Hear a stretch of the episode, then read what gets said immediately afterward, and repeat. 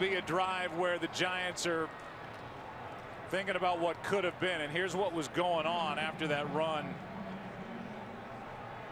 And again, it's Beckham and Norman downfield.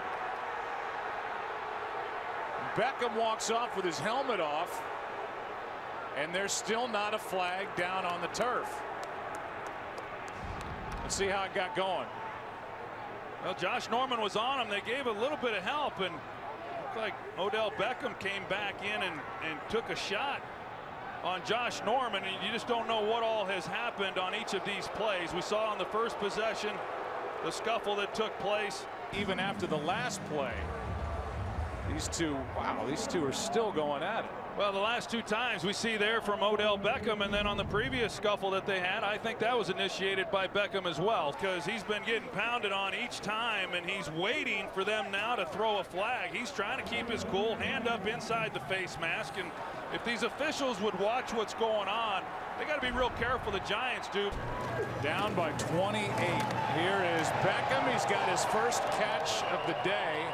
And now Norman gets on top of him at the end of it. And I think Tom Brady's had a heck of a season without some key guys. Beckham with a first down catch. And he is thrown to the ground by Norman. And there they go again. And there is a flag. After the play, personal foul, unnecessary roughness. Offense number thirteen. fifteen yard penalty. It'll be first and ten after enforcement. Here is second and fifteen. Handoff is to Vereen, able to stay upright and picks up a first down. And there's Beckham again.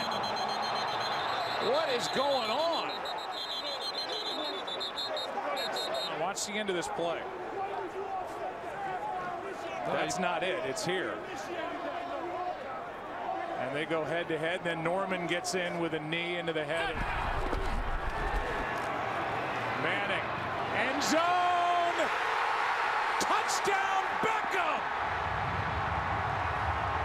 Beckham getting a step. That's a great job on fourth down and the game on the